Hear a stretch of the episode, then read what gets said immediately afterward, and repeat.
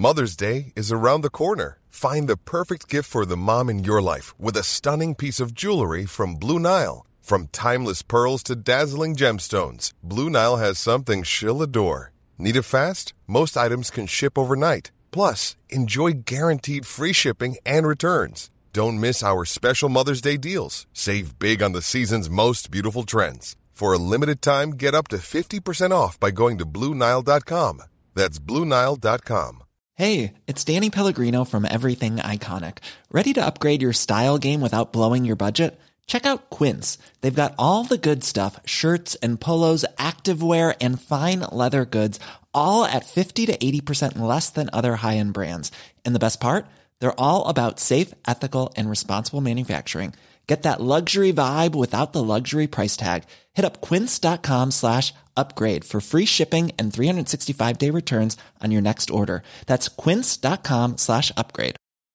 Many of us have those stubborn pounds that seem impossible to lose, no matter how good we eat or how hard we work out. My solution is PlushCare. PlushCare is a leading telehealth provider with doctors who are there for you day and night to partner with you in your weight loss journey. They can prescribe FDA-approved weight loss medications like Wegovy and Zepbound for those who qualify. Plus, they accept most insurance plans. To get started, visit plushcare.com slash weight loss. That's plushcare.com slash weight loss. If you ever wake up and you think, it might have worked for me before, but this isn't working for me right now, or I kind of have other goals or other priorities in my life that are more important, these are good points of reflection in which Hello Sunday Morning might be useful. That is CEO and founder of Hello Sunday Morning, Chris Raine. And this is episode 212 of the Osher Günsberg podcast.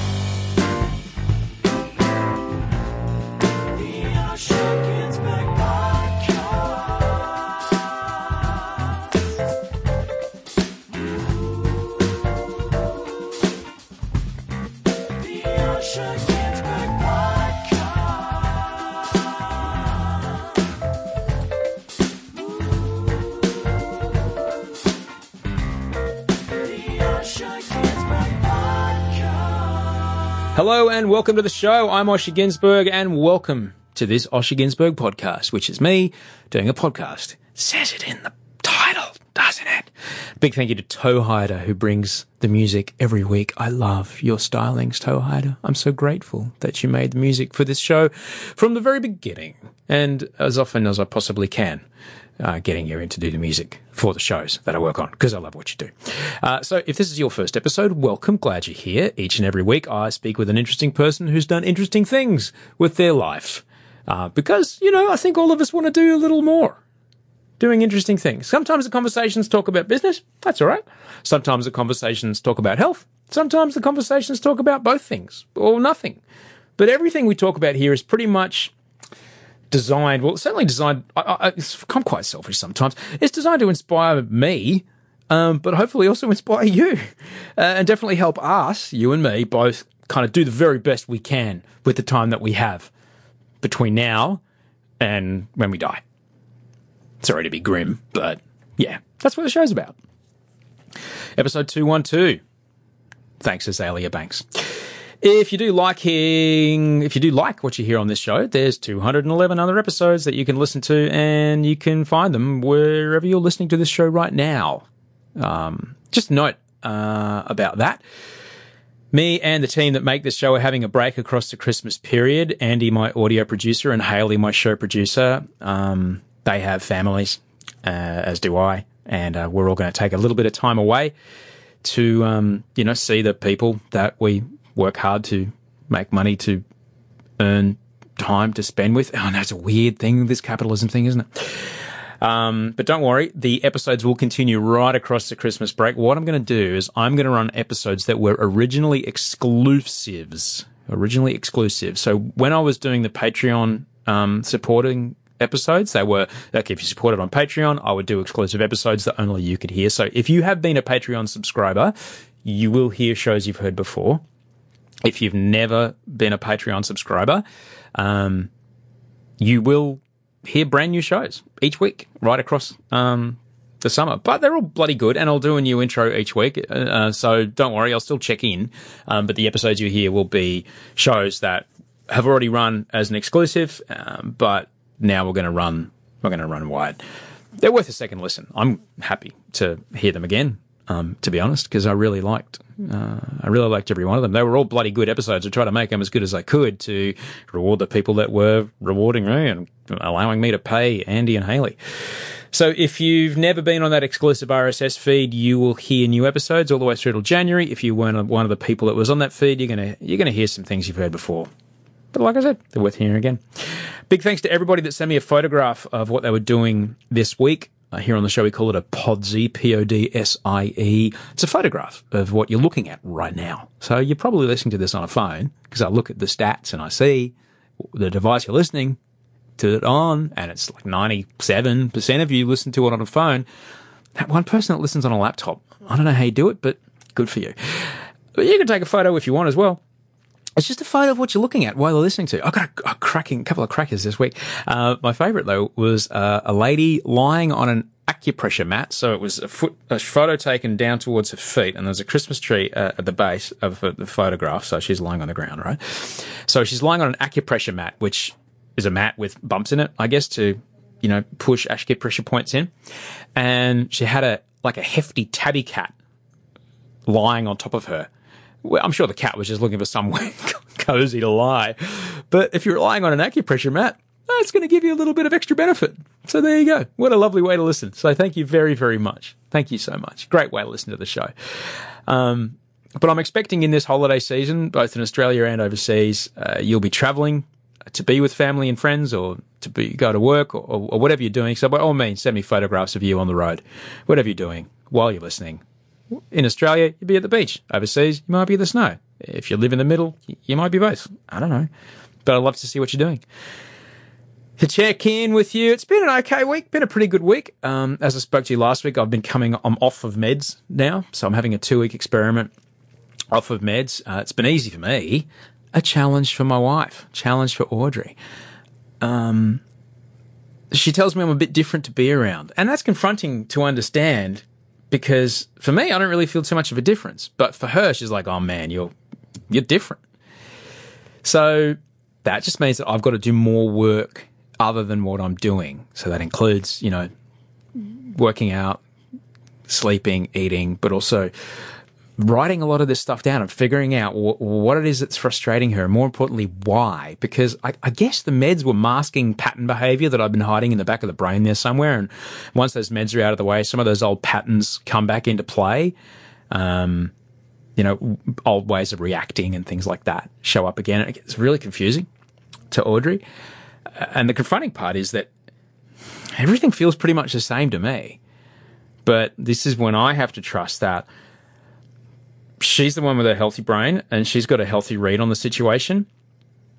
And I'm the one that doesn't. So, um, you know, I'm grateful that I have, I'm able to trust in her and get her perspective on things so that if she's saying a certain thing, that I'm doing a certain thing, no matter, no matter what it is that I think I'm doing, she's the one with a healthy perception of what's actually going on. And I'm the one that needs to not do what I'm doing and learn a new way to, to handle stuff um, if that makes sense. So it's been a bit bumpy, but I'm, you know what? I'm grateful for the recognition that there's change to be had and there's an opportunity to live life without these things that are causing pain to someone that I absolutely adore and love and cherish and want to protect and hold and all that yeah, wife stuff, husband stuff if you, you know, have a husband. Having said that, it was nice to get a bit of perspective yesterday. If you've been listening to the show for a while, you'll know that my mum passed away a few months ago. And for various logistical reasons, we haven't been able to put her ashes to rest until now. So we all popped off to Adelaide and gathered in the cemetery and we put mum in, in the ground with her mum and dad. So my grandparents. There was quite a few family there, which is very, very nice. All the Lithuanian side of things showed up. And now we're all older. They were all there with husbands and wives and kids, which was great. And looking around, watching the Lithuanian side of things, mostly stoic faces, pretty much dry eyes. There's one or two tears here and there. Everyone else weeping like waterworks. So while I can feel a bit of a robot sometimes, um, and that's a bit confusing for people around me sometimes, my brother told me that, you know what, it might, it might be a cultural thing. It might just be the way that, you know, we were brought up, what we learned from observing as kids. And somehow we learned not to show it. I don't know. But I felt a little less strange yesterday, and that was nice. We even had a, uh, you know, it's Adelaide. We had a bit of time to visit a few other relatives who were buried there, and that was really nice. Really nice to go and, you know, see some other family that are there. And walking amongst the headstones, it was really full on because most of uh, the part of the cemetery where my mum is now um, are all deceased kind of because her grandfather died right after we got to Australia, so 74. So um, most of the people in that part of the cemetery have deceased uh, dates from like late, early 60s to kind of late 70s. And it was incredible because there's barely any Anglo names, barely any. All of the names, all of the surnames, Eastern, Northern, Western European names. So many families escaping, you know, if you do the maths, so many families escaping war, escaping conflict, trying to build a new life in this strange country, this hot, weird city of Adelaide on the edge of a desert, you know, nothing but ocean between you and Antarctica, nothing but desert between you and the rest of the country. So different from like a, a village in Austria or wherever you might have come from, in, in my case, Lithuania. So many people that were able to have a life of opportunity and joy that was given to them by this city of Adelaide and our country of Australia that they otherwise would never have had. And it was just a really great reminder that as a country, this is something that we do that defines us. Looking after people who are fleeing conflict giving them a life and opportunity that they otherwise would never have had. And what they bring to the country enriches the country incredibly. So that was, you know, it was kind of nice. Oh, my my oldest cousin actually said something really interesting. Um, because yeah, it was. It's not that I wasn't feeling sadness, dude. I was sad. I'm burying my mum, but I just kind of didn't kind of show it in the traditional weeping, you know, body way, body reacting way. And um, he said it's important because there were kids everywhere, right? Little ones, big ones. He said it's important to have children, little children, at a funeral. You know, like kind of when everyone's kind of being quiet, bumping into things, fighting with each other, screaming, yelling, asking uncomfortable questions. Where's grandma? What? The, what, what do you mean she's in the box? The box is way too small. Yeah, because it's a ashes thing, sort of a tiny little shoebox, basically. And um, he was saying that it's it's really great to have those kids there because it shows you that life goes on. And you know, this is what they did. This is what they worked for. They worked to to give their kids an opportunity to have you know the circle of life. There's some wisdom in my family, man. I'm pretty grateful for it. And then afterwards, we all um, went back to my aunt's house, which was so good. So I I ate fruit straight off the tree in her backyard. Such an Adelaide thing. Such an Adelaide thing. One of my cousins married to an Italian guy, and he was saying that his dad was always puzzled. Like, Aussies, they don't plant things in their garden that you can eat. What's what's wrong with that? What's up with that? Um, like he was saying, like you should only ever plant things in your garden that you can eat, son. So yesterday, my my aunt, being you know Lithuanian, is very much the same. Her yard is full of fruit trees. So yesterday afternoon, I was eating cherries and apricots that were in my mouth three seconds after they were on a tree, warm from the sun. Now, nature is an incredible, incredible thing. If if you get a chance this week, go and find a fruit tree, ask the person that it, whose tree it is, pick a pick a piece of fruit off it. Stone fruit, particularly. It's so stone fruit town, man. I had this apricot in my mouth yesterday. It was amazing. Send me a photo. That'd be great.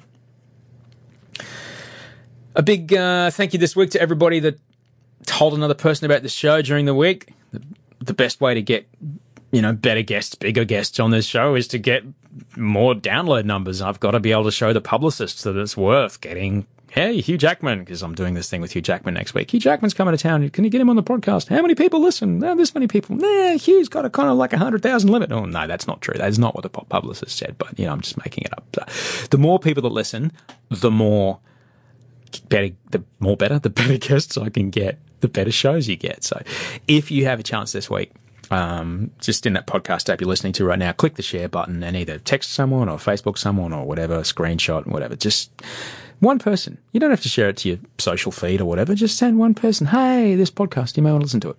Make a big difference for me. In fact, that's all I want for Christmas. That's all I want for Christmas. Mariah Carey may want you. I want you to just tell someone else about the show. That's it. That'll be my Christmas present. Thank you very much. So, let me tell you about my guest today. Chris Raine is the founder and CEO of Hello Sunday Morning. Uh, HelloSundayMorning.org is their website, and you can find out uh, more about what he does and follow him on Twitter. Really interesting guy on Twitter. He's C K R A I N E. Rain with an E. C K Rain with an E on Twitter. Um, also in the show, he talks about an app that they've got on their website. It's called Daybreak, so you can get that from um, I don't know wherever you download stuff. But Hello Sunday Morning is all about creating a healthy relationship to alcohol. And I love, I've been following Chris since he started this, and I'm so happy that he was able to come on the show now because he's built this into something really quite, quite special. In this conversation, Chris and I talk about his journey with alcohol. I talk about my journey with alcohol. Most of the story you've heard before, but if you're new, hey, you get to hear the story first time. Now, this part of this conversation might be confronting all I ask is that you listen. And we're in, you know, we're in the part of the year in Australia, at least, where it's just like two Christmas parties a day and your liver might be screaming for a respite.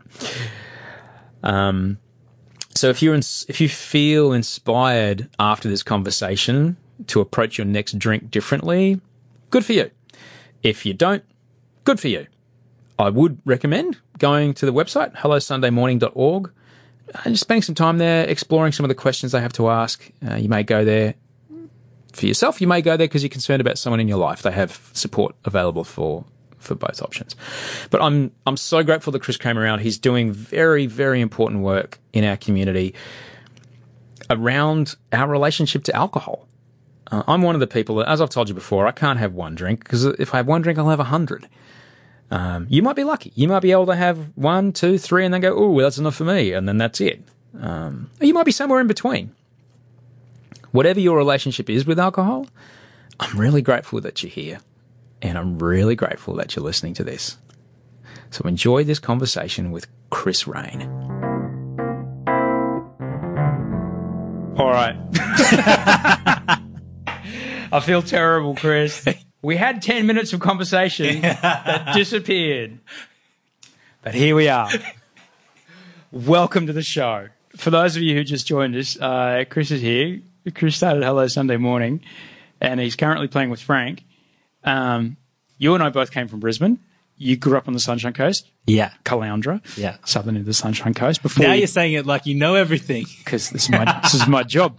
Uh, both your parents doctors, just Yeah. like mine. Yeah. We both have shit handwriting. Yeah. Um, just like me and my brothers, you also didn't go into the uh, medical industry. However, your siblings did. You are from a large family where your father's been married three times. Uh, uh, he had uh, five kids. Married a woman with four kids. Another five. Another five. There's more kids. All there's fourteen of you. Yeah. Uh, Christmas is awesome. Um, when you were 15 at Brisbane Boys Grammar School Yeah. in Brisbane, just down the road from where I went to school at Gregory Terrace, you had a, a, a relative, a uncle, cousin, friend they, they shall not be named. who bootleg made uh, their own home brand rum. Yeah. Which in holiday breaks you would then transport back to your boarding school in suitcases and then sell at a tidy profit to nervous high school boys as a magic elixir of nervous about talking to girls. Let me hook you up. This is this is all correct. Some of Chris's special sauce. This morphed into a career where you became a nightclub promoter at a place in Mooloolaba called The Wharf, The Wharf Tavern. The Wharf Tavern. Yeah. Oh, you put tavern on the end of something, instantly classier. and my favorite anecdote from that was you were engaged in filling 2,100 people a night into this place on a weekend. Yeah. Each of them lined up to get in there. The average punter spend was 56 bucks. Humongous. Yet if they weren't drinking enough over the bar, the manager would say to you, Go and put a shit song on so they go to the bar. stop dancing. So get them to stop dancing. this is like how I listen to podcasts. This is like me speeding it up at 1.5. Oh, yeah? This is like getting All all, right. the information really So, quickly. just in case I don't save the first 10 minutes of the file. Oh, look, I just have to warn you, he does this occasionally. He's, he's done it in every show recently.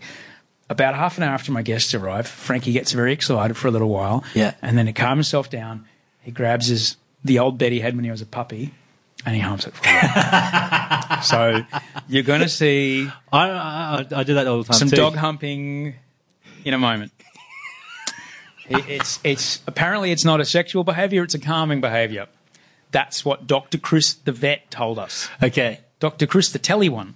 He, he was on here and then No, no, no. He's the oh, I work at Channel Ten. So Yeah. I said, "Hey, Doctor Chris, I want to get a dog." And he said, "You should get a cavoodle." They hump. No, no, no, no. He's hooked us up with a breeder, and he goes to Doctor Chris's vet. Okay, Doctor, all right. You know, Doctor Chris He is a gets the vet. VIP treatment. up in Bondi Junction. Yeah. He doesn't see Dr. Chris because Dr. Chris is off in bloody Argentina diving in caves and shit, Oh, God. you know. But Frank, oh, good, you can't see him. He's on the couch going for Dr. Chris's minions look after Frankie. Colleagues, I think, is the words. Hang on. It's good tea. Okay, so you were about, what, 19, 18 when you were working at this place? yeah, 19. Yeah, from 19 to 20. So you're witnessing up close and personal Australian drinking culture in its fullest form, like every weekend. I wouldn't say I was a witness. I would say I was an active participant. I was, I was behind it. I was giving the free drinks out. and Oh, yeah? pouring the Jägermeister into people's mouths and stuff. I was Laybacks. I was, I was properly right at the the eye of the storm. Right. So you were the guy with the drink cards? Yeah. Oh. Yeah, that was me. That was me. Wow. So you'd morphed what you'd done in, in high school and, and figured out this this relationship that people can have with alcohol and figured out how can I get in the middle of that between them and the till? Yeah, yeah, pretty much. So on a so on a regular night when like as the promoter you don't have to bump in anything or anything, what time would you get to the club? Um, we get there at like say eight o'clock, and at some one point I had my own little bar as well, which meant that I was pouring the drinks, which is not a good thing. Um, and then like which I had my own little separate little bar down the bottom, um, but mostly it was just I would organise the acts and organise different people to come, and but it was such a it was like no other alternative, so people were forced to go there because it was the only one with a 3 a.m. license. Ah. so people would go there. So it wouldn't matter who I booked to DJ or to play in bands, and I used to put a lot of effort into it, but it was kind of from a business perspective useless. Um, but I had so much fun doing it. Yeah, right. But you it sounds like you were the you were the guy to know. Yeah, but I don't think I was like a cool promoter. I don't think I was like a. I was always just trying to improve things all the time, and Yeah. like, and I remember talking to the manager of the venue at you know 3 a.m. I was like, you know what, we need to like make two lines as people go in to make it more efficient. He was like, ah, please just fuck off. like I was, I was like really trying to improve the place all the time, and um, I think I was you know probably more ambitious then than I am now. Right. But you so would it like every weekend were you were you coming home was like being smashed just a part of your your job? Like a lot of weekends were like that. Uh, probably about half actually. Half I, you know, half I didn't drink and drove home, and um, and the other half would just be a write off. That was my lifestyle. Right. Yeah, Were you the kind of guy that I'm just trying to, you know, get a bit of a picture of it uh, and and like the the sense of uh well, certainly, you know, I'm only asking questions like from my own drinking is that ego plays a pretty big role in it and as uh, you know, as far as decisions of should I have any more. yeah. um, were you the kind of guy that would you know put people on the door and have your own list, and people would be hassling you on the text to get in that night and that sort of thing? Um, it wasn't as like a cool club like in Sydney where there was like doors and lists and stuff. Okay. But certainly people would text me that I was standing in the line and say, come, like, get me out of the line.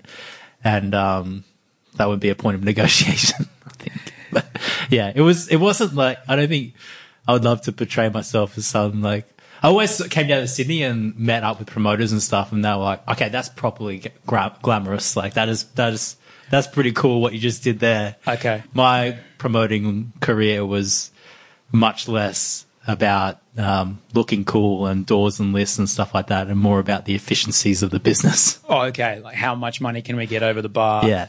Right. Yeah. How, how much? How many staff can we get away with? Yeah, and like getting promotional staff out on the you know on in the holiday goers and like it was it was you know because I was doing a, a a business degree, so I could just apply all that to Right. to the Yeah. the Tom wharf. Cruise and cocktail. Yeah. You're doing the business degree while working in the club. It was it was a it- actually Tom Cruise should play me. He totally should. Dead ringer. Yeah. Dead. Actually, maybe they made that movie about me.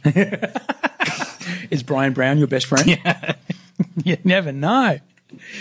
So did that did that lead on to another thing within the industry, or what happened after that? Well, actually, I then started working in advertising at the same time, and and you know working for an agency in Brisbane. So I'd work in the nightclub and then in the agency, and then at the agency, Hello Sunday Morning begun. So from there, that's what I've been doing since. Right. So going from an industry where uh, alcohol is, you know, the currency of what you're doing, um, you go into an industry where alcohol is the lifeblood Yeah, yeah, what you're doing. yeah, yeah. Where the, the the five hours between the morning alarm and Yeah. the start of the long lunch is the only five hours you spend sober all day. It's amazing how many industries describe themselves as that, though. Like even accountants, like you should see us come June, July. Damn, we party! Like it's you, even people that you don't think would have that yeah. relationship. Uh, everyone has uh, that kind of cultural coat hanger of how Yeah. they drink and what they're supposed to be like. Um, but it was, yeah. I mean, I was working in advertising, and my job was to come up with some kind of campaign that was around young people and binge drinking, and everything that I came up with and our team came up with, I was like, this is just blowing smoke and mirrors. No Who one, was the client? uh, Queensland Health. Okay. Yeah. So they were like, and it wasn't even, it was the pitch for work. It wasn't like they said, here's, they said, this is what we're doing. Here's the brief. Come and pitch for work. And it caused a bit of self reflection because it, you know, which is a lot of these campaigns that get made are just about votes. They're not actually about changing people's behaviors. They're about maybe making people feel afraid of a certain other, typically, and drinking it's young people and they're binge drinking. And they're not actually about behavior change. Well, I wouldn't say that, but for me personally, I, I think I did none of what we came up with really resonate with me because I was like, well, this isn't going to change the way I drink. So that's where the whole idea of not drinking for a year came from, and the rest is history. when just to paint a bit of a picture about what life is like inside an agency, and I only know that from the well, I've seen it from in a radio station where we have agency and sales within under the same house, under the same roof. When it comes to getting clients over the line, the rivers of booze involved Yeah, in getting people to sign even a ten thousand dollar check. yeah, It's extraordinary the amount of expense that goes into that wining and dining yeah, but it's totally fine because Yeah. I work in advertising and this is me entertaining a client. Yeah. Everything's cool, man. It's part of it. But the you have to really. I mean, the where I've come to around alcohol is to give it its credit where it's due. Right? It's a drug that has facilitated the creation of modern Western society. Like without alcohol having been available as a drug or and it could have been any drug, but without having that facilitative thing, I wonder whether our society would be the way it is today. Um, and in business, it, you don't need it, but it's certainly helped a lot of people get things over the line in that way. Um, and I wonder, yeah, it, it's almost become a prerequisite in so many of these relationships, which is certainly not healthy for a lot of people that are forced to do that because it's the kind of cultural expectation. But it, that's really interesting that you bring that up to ask as a question where would we be had in critical moments people who had an inflated sense of being comfortable, uh, decreased inhibitions, uh, an uh, uh, accentuated sense of camaraderie, signed on a dotted line, said yes to something, walked through a door they otherwise wouldn't have walked through, and made a change that they then couldn't walk back from the next day. Mm. Where would we be had we not had that? Mm. That's an interesting question to ask. And history's, you know, in, entwined with these, yeah, these decisions and these moments. It's hard to tease it apart, and particularly with the way that we use drugs, like alcohol as a as the main the main mama in this whole thing. How do you actually separate the choices that people make, and would they have been made? Um, and I guess the only example that you could kind of look at is like Islamic societies and whether there's a difference there because it's a natural experiment. It'd be a fascinating piece of research to look at. Oh, as in a society that is a, a teetotaling society Yeah. as a whole. Yeah, but Right. like I mean, they're not. No society is completely teetotaling. There's always some form of cultural drug, except for the Inuits. Um, but yeah, it'd be interesting to see whether what what value that these social drugs have had. That's a question that I often ask. Well, it's a it's a valuable question, and it's certainly, as you mentioned it, it's something that softens my otherwise hard stance that I kind of have to take on it because you know I also have to remember that my relationship to alcohol it isn't everyone's relationship to alcohol. But you mentioned choices and choices that you make around around drinking. You know, how far back do you walk that? Do you hmm. walk it all the way back to the choice to have a drink as being one of those choices? Hmm.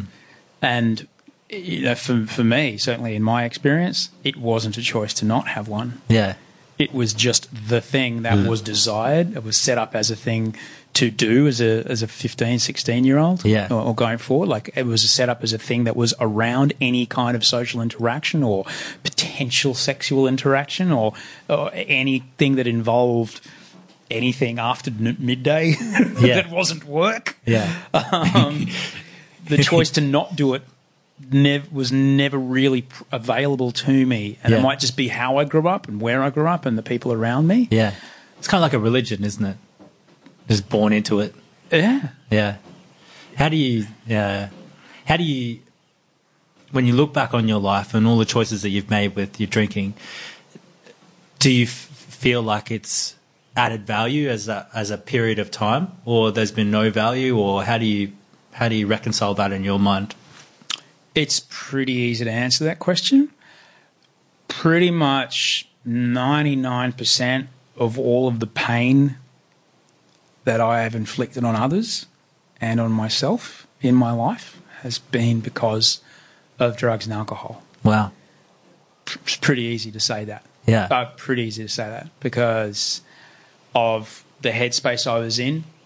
Um, either, you know, with a um, compromised uh, temper, decision making ability, uh, the morning after or the days after, uh, big big weekend, or compromised, you know, morals and values when I was uh, you know, in a in a state of intoxication. It's it's pretty easy, you know. As a, I'm part of a uh, step based fellowship uh, around of people that help each other not drink. Yeah. And going through um, an inventory process is part of those step based steps. Uh, it's pretty clear Yeah. pretty clear that oh yeah there was I was drinking it every single moment. I mean aside from the shit that happened like when I was 12 or 13 Yeah.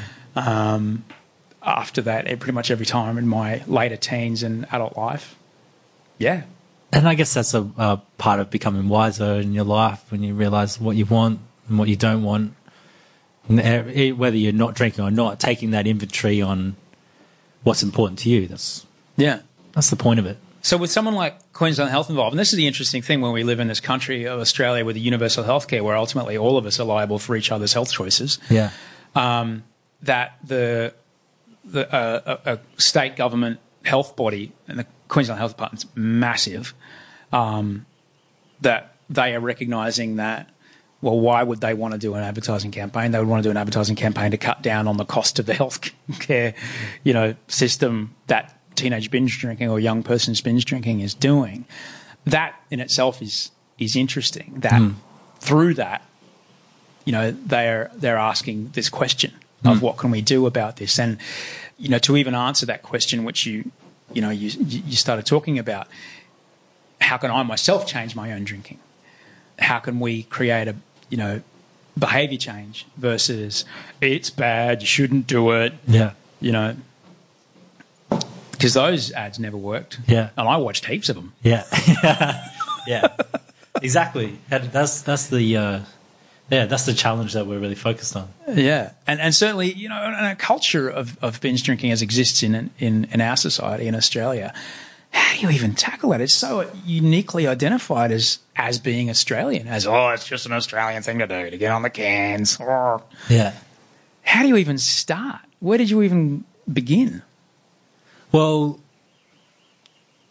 I think the the original step was to do an experiment, and and everything that I'm interested in and passionate about, and everything that we do with Hello Sunday Morning is about doing curious experiments. Um, and so I decided to just for one year not drink and see what the difference was and document that difference through a weekly blog. And I was like, what's the best thing about not drinking is I'm not going to be hungover on Sunday morning, which I had been every, pretty much every weekend since I was 15.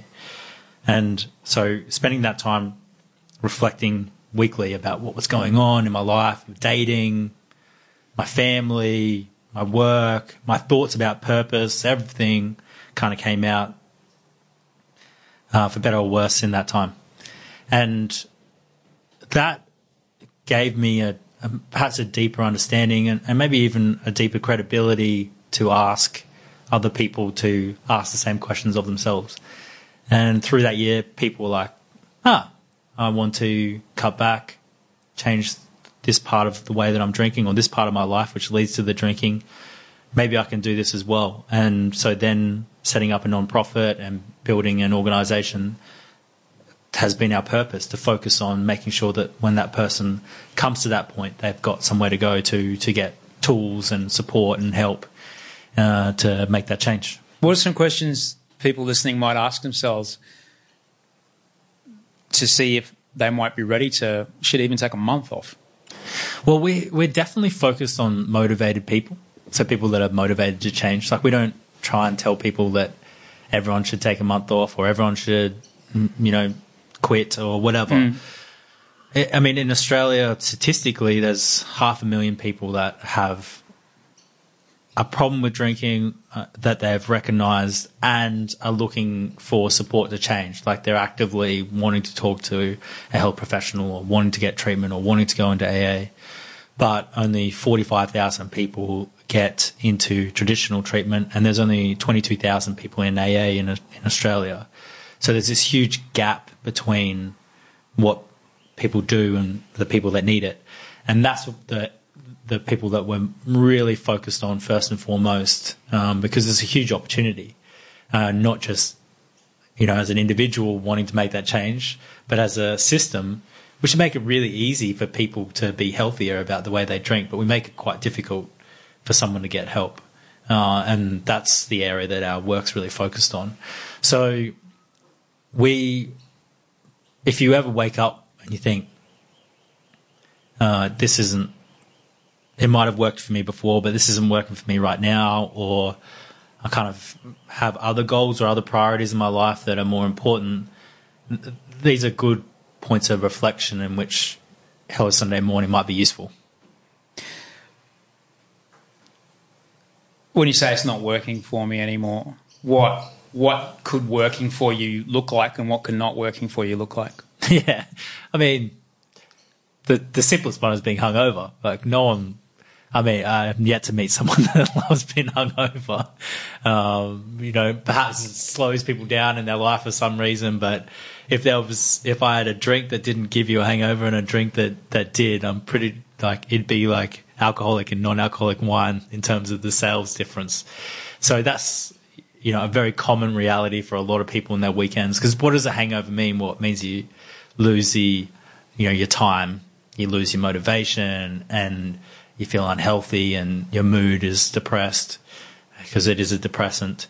So they're reasons for people. But then when I talk to a room of people and talk about the half a million people that want help, and ask how many people here know someone that has an issue with alcohol, and the whole room will put their hands up.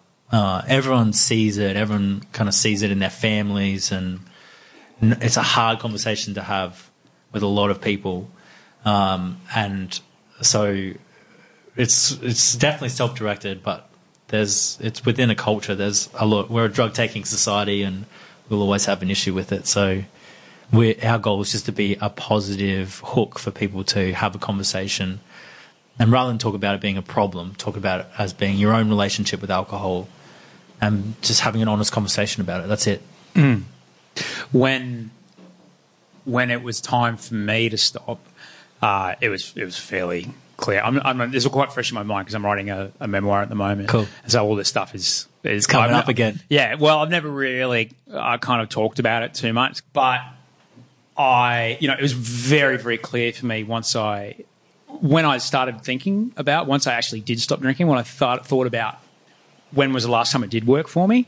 Probably when I was around about 16 or 17 was Yeah. probably the last time it worked for me. And I was 36 when I stopped. Yeah, It had just been a thing that I couldn't not do. yeah, That's the thing. And it was no longer a choice to make to, to do such a thing. yeah, And when you talk about being hungover, uh, as I sat down in those first few weeks, uh, when I did stop drinking, I I calculated how many days of my life I had 100% written off from being hungover, uh, where I either cancelled meetings or pulled out of a function or broke an engagement for, for going surfing or dinner or lunch or, or whatever.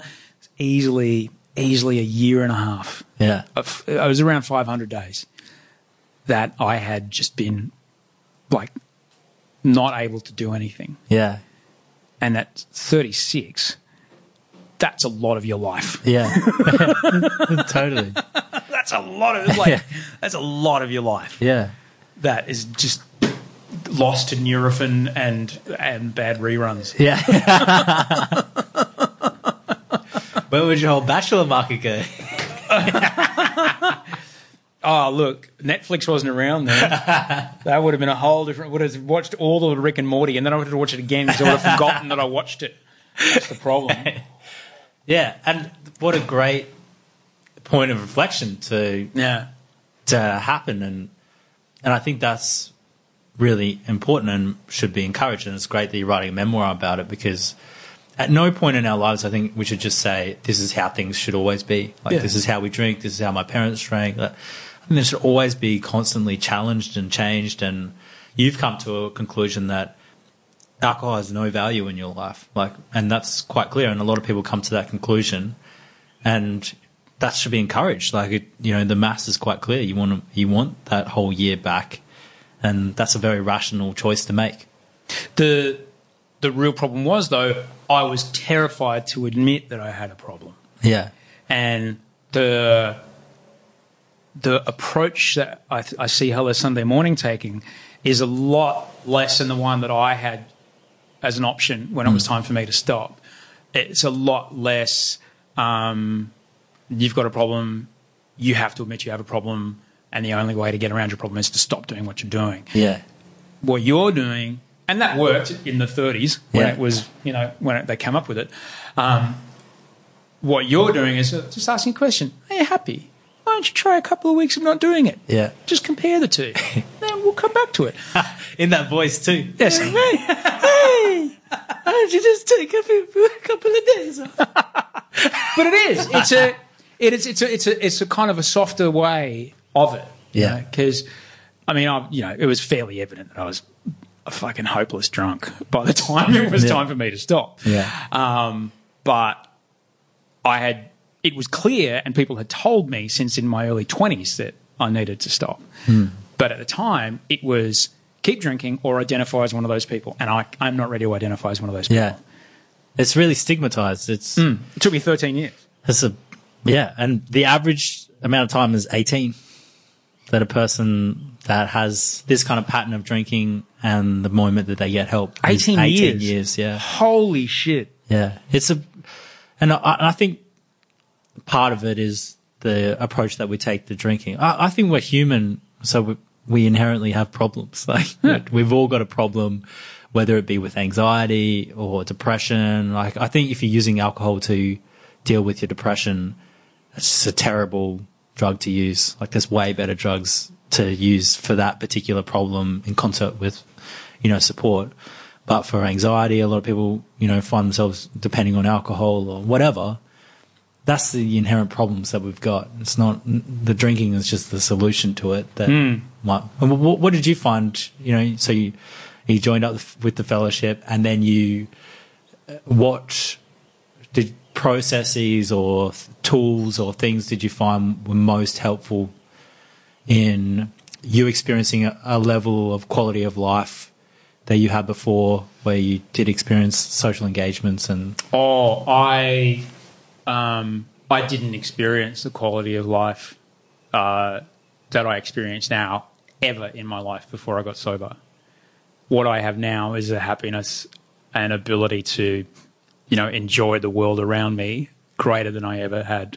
And when I, and this is someone who, in sobriety, went through psychosis. okay, that was it was it was a better life and a more supported life than when I was drinking. that was that like did you feel the psychosis coming for a long time? Yeah, and the fact that you were sober to deal with it did you feel like you were more prepared? I wouldn't have identified that it was happening had I not learned through um, my uh, process of getting sober and staying sober, where you question your thoughts and question motivations behind thoughts and question uh, pattern behavior and challenge pattern behavior and perhaps you know try a new pattern um, of behavior. I wouldn't have identified that those thoughts were um, sick and ill thoughts had I not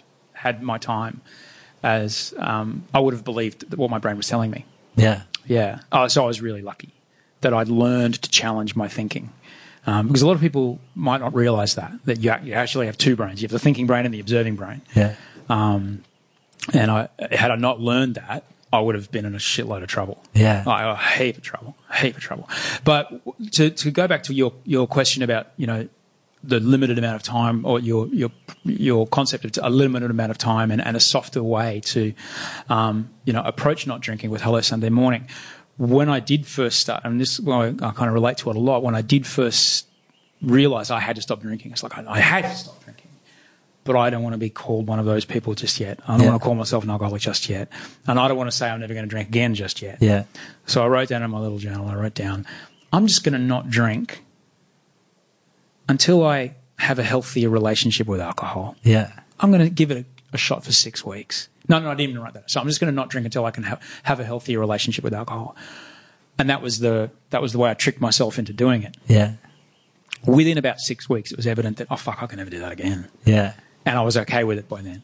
okay so you like grieved the whole that whole part of your life we start that started process that process started I wanted the whole part of my life. you grieved that piece of your life Uh, well, yeah, it was the because I knew I had. It's like, say, for example, if I've got a massive pile of dishes on that sink, it can be so overwhelming.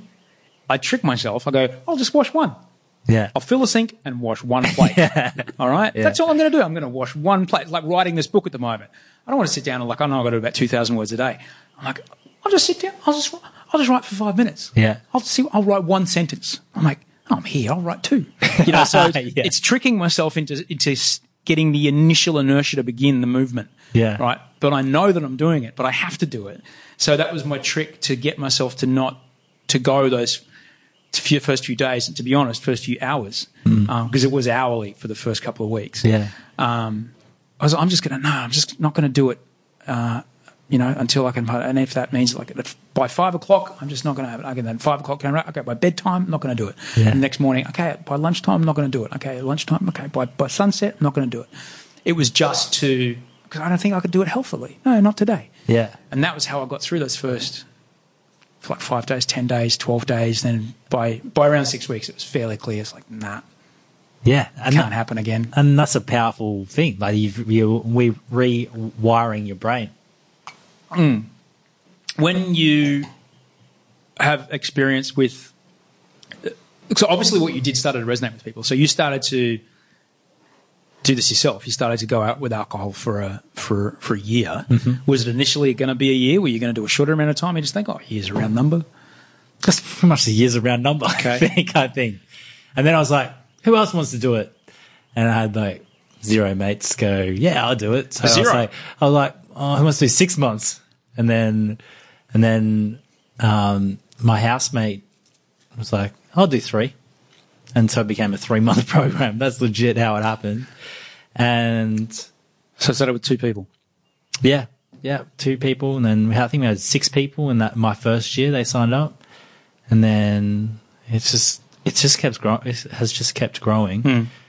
There's 120,000 people globally, but we don't have a time frame for people. They set themselves up to whatever they are ready to do because I think that's really important. I wouldn't say, but the majority of people that sign up to Daybreak, which is our program that you can download, they want to quit.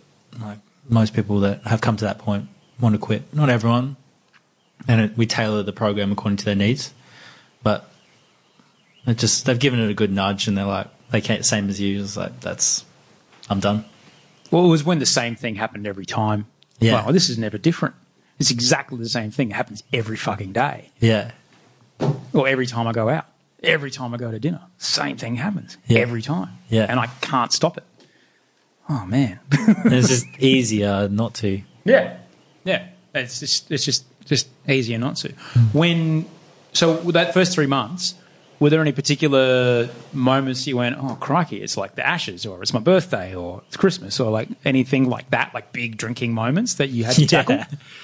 Uh, there were two main ones I think that because in the beginning I think I'm I'll like I'm pretty ambitious, so I'll jump throw myself into it, and I'm okay taking a bit of pain and like clenching my teeth and holding on.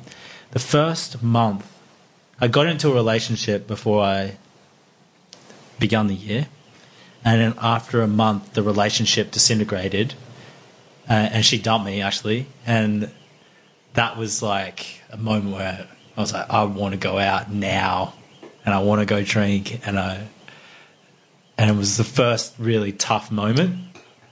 Dealing with the idea of rejection and.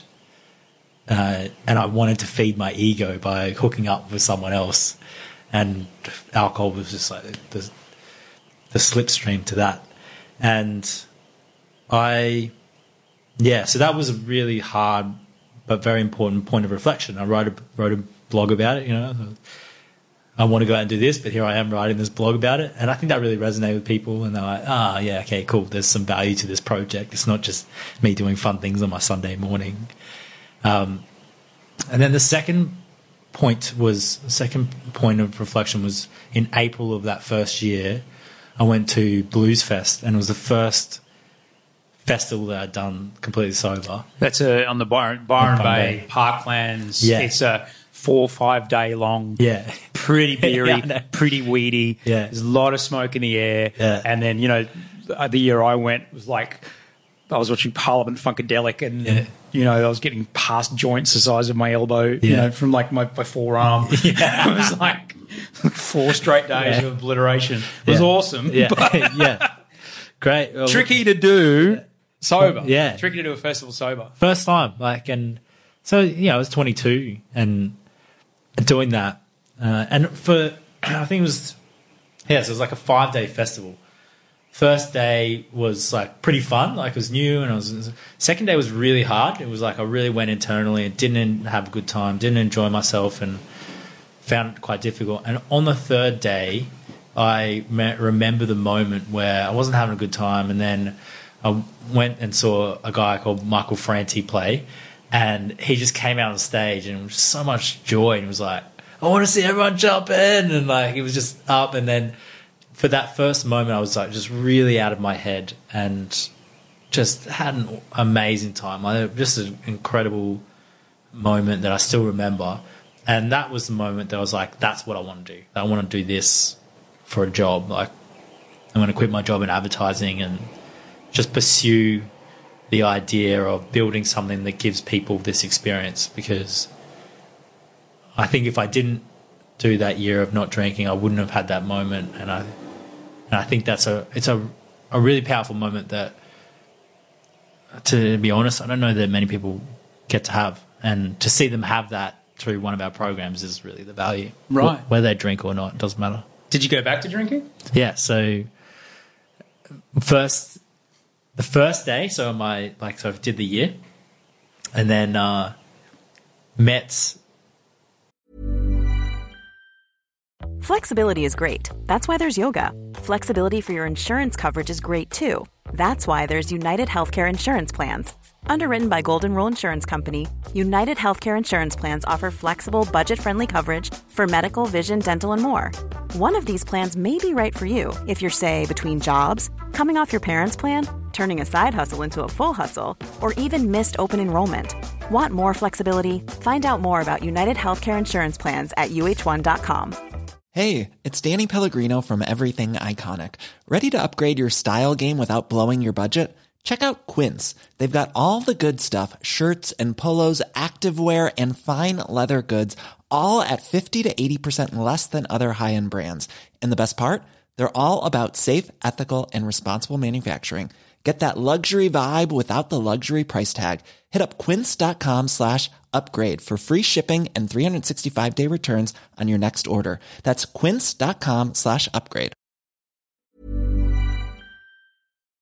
Randomly was supposed to drink on that New Year's Eve, and it just didn't happen. Um, it was like a big thing, and I was with my mates, but we just ended up meeting someone really cool and ended up stalking on the beach all night. Like it was just didn't happen. So I was driving back from Ellie Beach to Bundaberg, and so my first drink after the year was a mojito made at the Bundaberg Hotel, and she was so nervous as well. I was like, "This is the first drink I've had in a year." Like you better make it good. And, and she was like shaking and stuff, and she made it. And I drank it, and I was like, oh, that's that was a little bit of a letdown. Um, and then, so this is you know six years ago, and through over the last six years, my relationship with alcohol has has changed a lot. Um, I wouldn't say that I wouldn't call myself sober, um, but I think the parts of my life that aren't drinking have, have grown to diminish the parts of my life that are about drinking. And I like that because it's constantly. I wouldn't, um, and and I don't want to detract from people not drinking because I think that making that decision is a really powerful one. But for me, I think I can see alcohol playing a role in my life forever by making sure that it's always a a small, very like tertiary role. You're lucky. Yeah, yeah, You're lucky that you can do that. yeah. I was trying to explain this to my wife the other day. We were uh, we were just at this incredible place in, in Fiji. I was away for you know work and and so and we went to Fiji afterwards. And uh, she's from Fiji and went to this you know it's fuck off place. This place called Tokoriki. It's Yeah. unbelievable. We arrived by a fucking helicopter. we got a villa. We got a day bed. The whole box and dice. There's a bottle of Moet like in a thing as we arrive, and there's Yeah. nothing but Pacific and little islands everywhere, and villages fishing, and the champagne pops. Yeah. And Audrey pours herself one, and and I look at her, and I just had to say, look, look, you know, it's what it's nearly eight years, Yeah. for me. But I know that if I have just a sip, it might not be tonight, it might not be next week, but I can guarantee you within within a month, I'll be right back to where I was. Yeah. So I can't even start. And that's a, a you know uh, the way I see it is like it's almost for some people it, it's like an allergy. Hmm. Like you just Yeah. If I have, a, if I'm allergic to alcohol, if I if I drink it, I break out and fuck with. Yeah. yeah. Um, would, yeah, I mean, do you think that in our society, the fact that alcohol is the only drug available is a problem? I think for me, it's a it's a it's a bigger problem in that, and alcohol is a widely available, socially acceptable, self-administered medication for a wide variety of fairly minor mental illnesses. Yeah. Works a treat. Yeah. All right. Feeling a little anxious? Have a couple of beers. Feeling a little depressed? Have a couple of beers. Got ruminating thoughts? Have a couple of beers or wines or whatever you, you know. Yeah. And, and people don't mind. You know, you, you might be tense and wound up after a day and you might be angry at your dad or fucking, I don't know. Yeah. But, you know, oh, he's usually all right after, after two. Becomes a fuckwit after 10. But, you know, At least we get him the two to eight. got to get that sweet spot, you know. you got to get in that sweet spot. Um, but so that, the, the, that's my my my bigger, you know, the, the way I look at it is like some people they can have a drink and they're fine. Other people uh, like me, and I know there are other people like me because I've heard them talk. And that's the other thing I was telling Audrey the other day is like I've sat in rooms and listened to people share about their experiences, and I, you know, like we talked about, you know, ego has a lot to do with my drinking and others uh, because I've heard people talk about it. You know, I like to think I'm also special and that um, I've got this really unique story with alcohol. But I will sit there and I will listen to a six. I'd listen to it. Happened to me in Los Angeles. I listened to a 62 year old woman from the south somewhere. So she had this incredible, you know, y'all are doing this wrong kind of accent. Yeah. And she told my story word for word. I'm like thinking, I thought I was special. Yeah. But she's basically just explained exactly what I'm going through. Fuck. It's, We're all, oh, how boring. Um, and that, yeah, there's a group of people that alcohol is a really conveniently available um, band aid. Yeah. But the problem for me was that the dosage that I required to feel okay just became unmanageable. Yeah. So, i- your question was that alcohol is the only drug available. Do I think that's a problem? Um, I kind of do. I kind of do that. We don't encourage other, you know, particularly exercise. Um, uh, perhaps something that you know I only think about things that have worked for me. Things like um, you know teaching something like the idea of not necessarily cognitive behavioral therapy, just the idea of challenging negative thinking and challenging um, ruminating negative thoughts. Teaching that kind of stuff when people are like perhaps in high school, like how to deal with uh, uh, you know angry feelings or uncomfortable feelings, or like mood management as a way of teaching people how to deal with themselves versus I just have a beer. Yeah. You know, I, I prefer those sorts of interventions were more available, but you know, So I totally agree with that. But just going to the moment where you arrived at this daybed with your moe and Yeah. that, right? It's almost like, and it's hard to think of it this way, but it's almost like culturally, if you were a vegetarian and your wife was a meat eater, and then you arrive and like they just put a big steak there. Mm. But my question would be: Do you not think that in a utopian world, when you arrive there, there could be a different drug, whether it might be kava or tea or marijuana or something mm. that you're not necessarily allergic to, and you know that because you can see your own data, that you can share that experience together.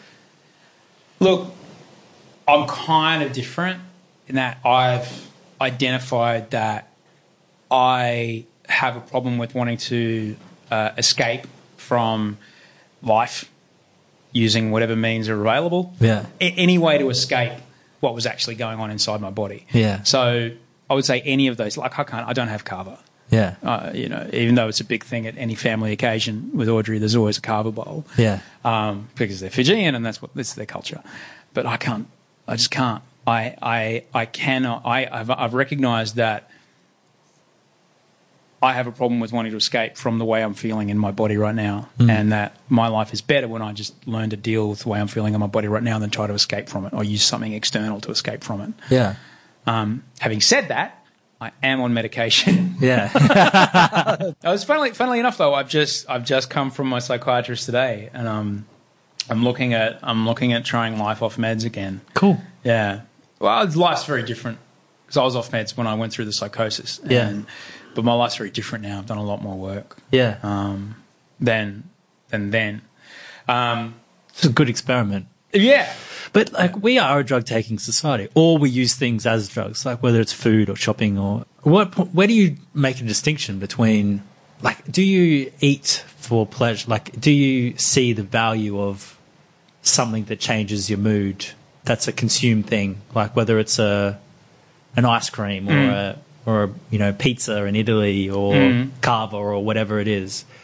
Uh, have you found something that is a, a pleasurable molecule that you would consume and be okay with?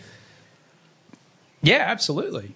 You know, I could make a really nice smoothie in that blender there, and that makes me feel great. Yeah. You know, it's really nice. It's really yummy. Yeah. my body fills with nutrition, and it feels really good.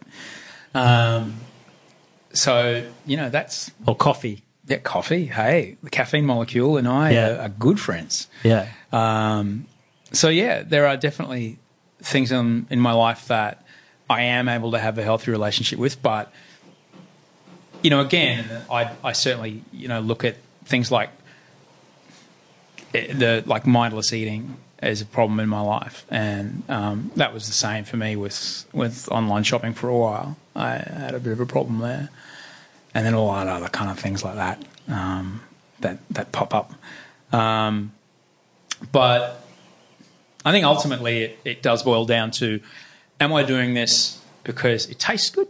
Or am I doing this to escape a feeling inside my body, Yeah. an emotional feeling inside my body?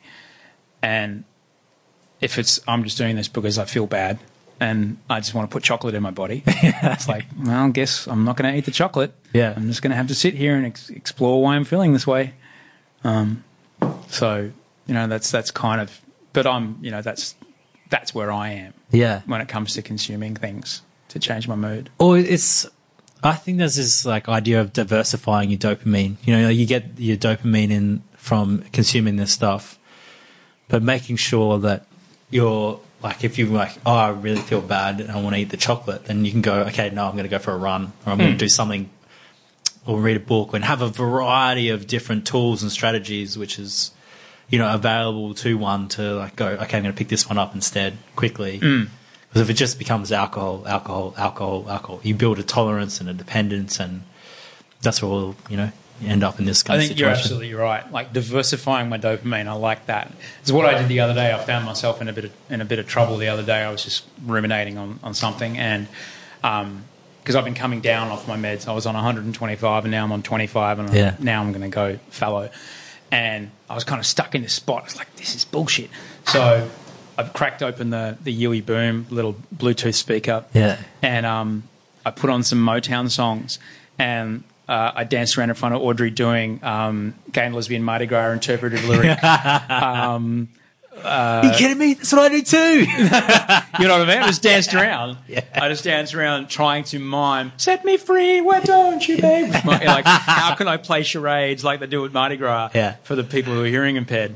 And so I did that for about three songs. She laughed, and I felt better. Yeah. So that worked. you know, I feel good. you know, and I'm I'm thinking of incorporating that every day. Yeah. into my life, which um, you know does lead me to the next thing that I'm I'm quite interested in in what you're doing, which is uh, you mentioned the app Daybreak, Yeah. uh, which is the app that you've developed um, around helping people redefine their relationship with alcohol. Um, which is great, and it's a, it's no one has to know it's there. You can hide it on the fourth page of your phone. You, you know, you can it'll send you an alert or, or not. You know, it depends on what you want to do with it. Um, but what are some other things at the moment that are kind of exciting you around the use of technology in, in, in behaviour change at the moment when it comes to, you know, dopamine, when it comes to drug and alcohol dependency? Yeah. Uh, well, what's, I mean, we've built this amazing team in Hello Sunday Morning and the Daybreak team. We have our own data scientists and developers and designers just focused on that. And what we're now able to do, so the last 12 months we've been doing this project with Google, which is the application of machine learning to this particular problem, which uh, what we started with is a very kind of simple product a simple program that people can sign up. They can support each other. They can do specific CBT steps. That you can. There's a whole library on there of all the things you can do and activities you can take, and then you can talk to a clinical psychologist if you want. But we've now got enough data that we've been able to build this algorithm that can predict with an 80% likelihood as you sign up to and uh, answer a bunch of questions around the motivational interview, how likely you are to relapse when you, as you go through it, because we've got a couple of years of solid data and a couple of years of these patterns. And what's crazy about it is, is I asked our CTO, what you know, what our chief technology officer, what it is, what are the things that predict it, and he's like, I don't know. The machine just says this person's 80% likely, and they compare it.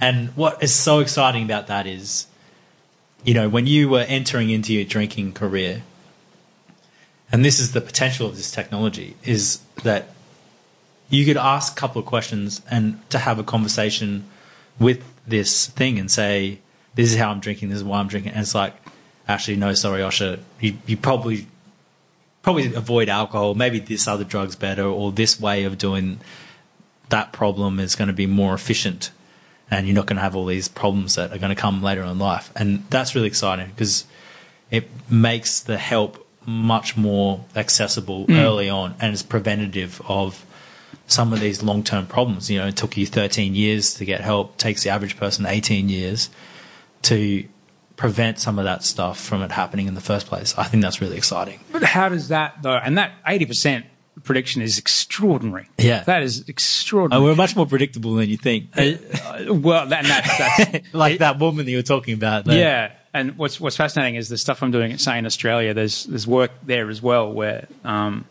uh, there's some research around uh, you know people's phone use and, and Facebook use and stuff like that, and, and, and various things that can identify if you are um, at risk of uh, slipping into mania. Yeah, just by the way that you're you know, using your phone and, and things like that. All that kind of stuff I find absolutely fascinating.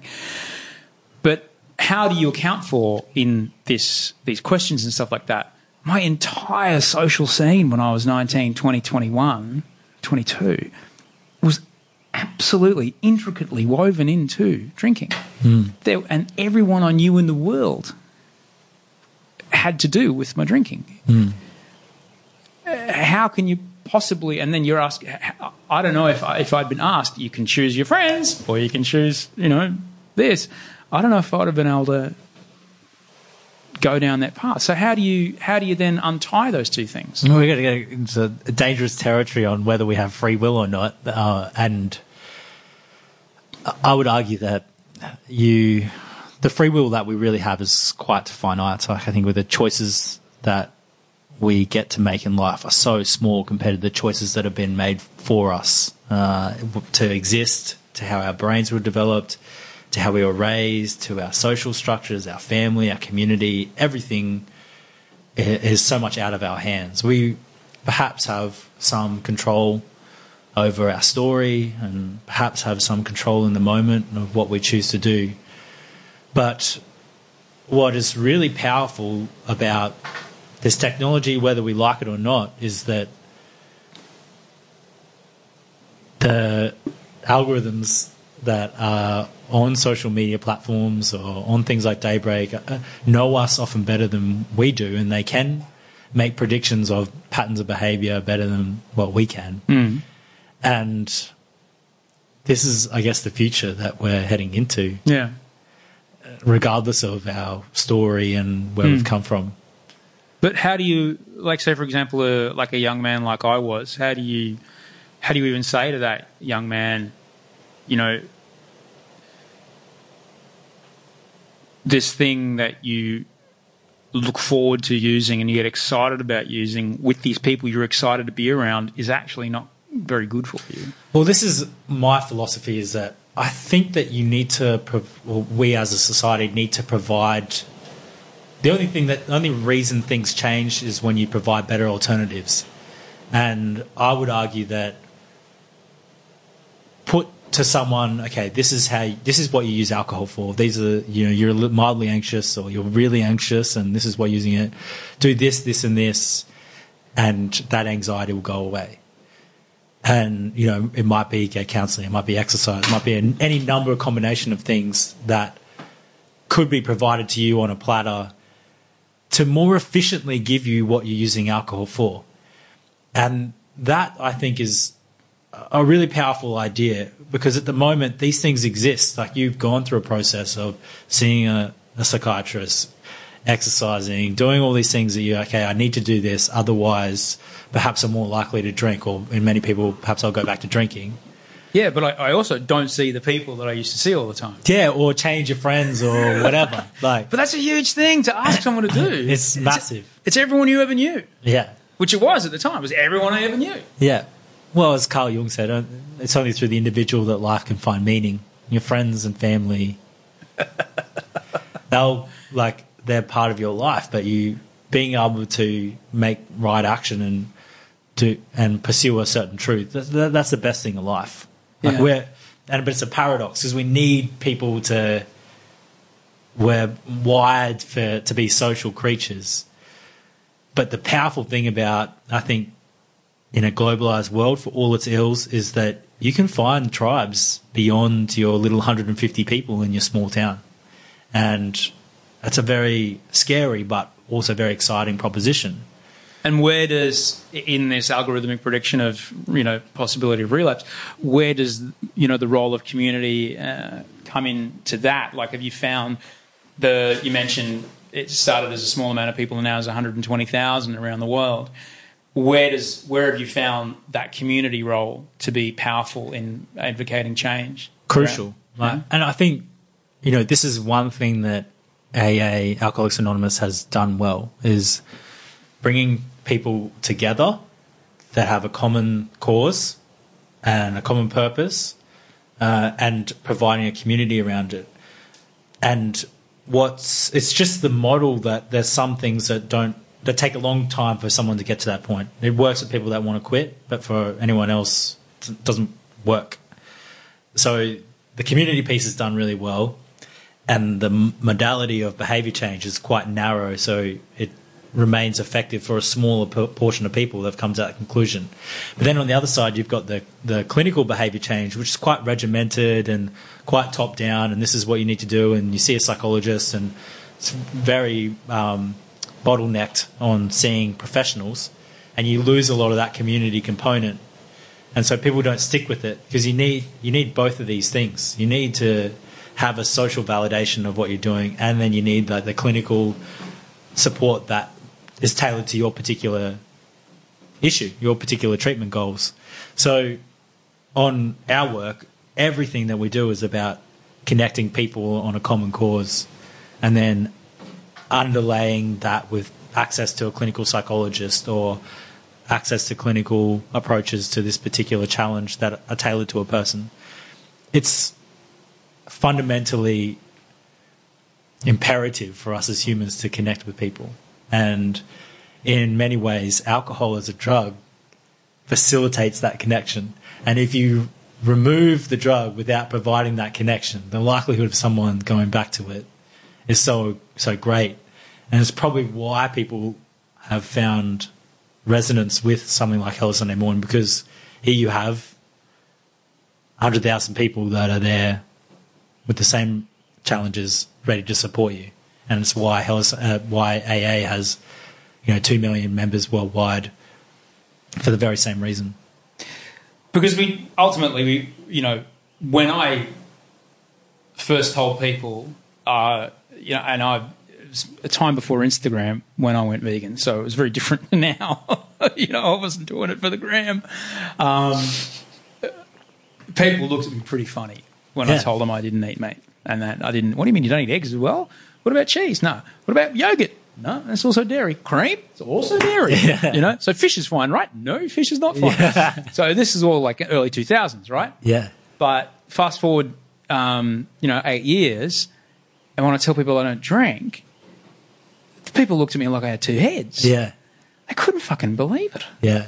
You know, um, I was really lucky, but I got sober in North America. I got sober in in California, the Grand Central, like the headquarters of, you know, getting my shit together, where people pat you on the back, congratulations. Yeah.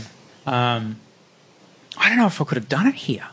Yeah. You know, so that you've created something that provides the, you know, within the Australian community with people who have that cultural frame of reference that you you know here you want to make this this this choice and, and try this thing?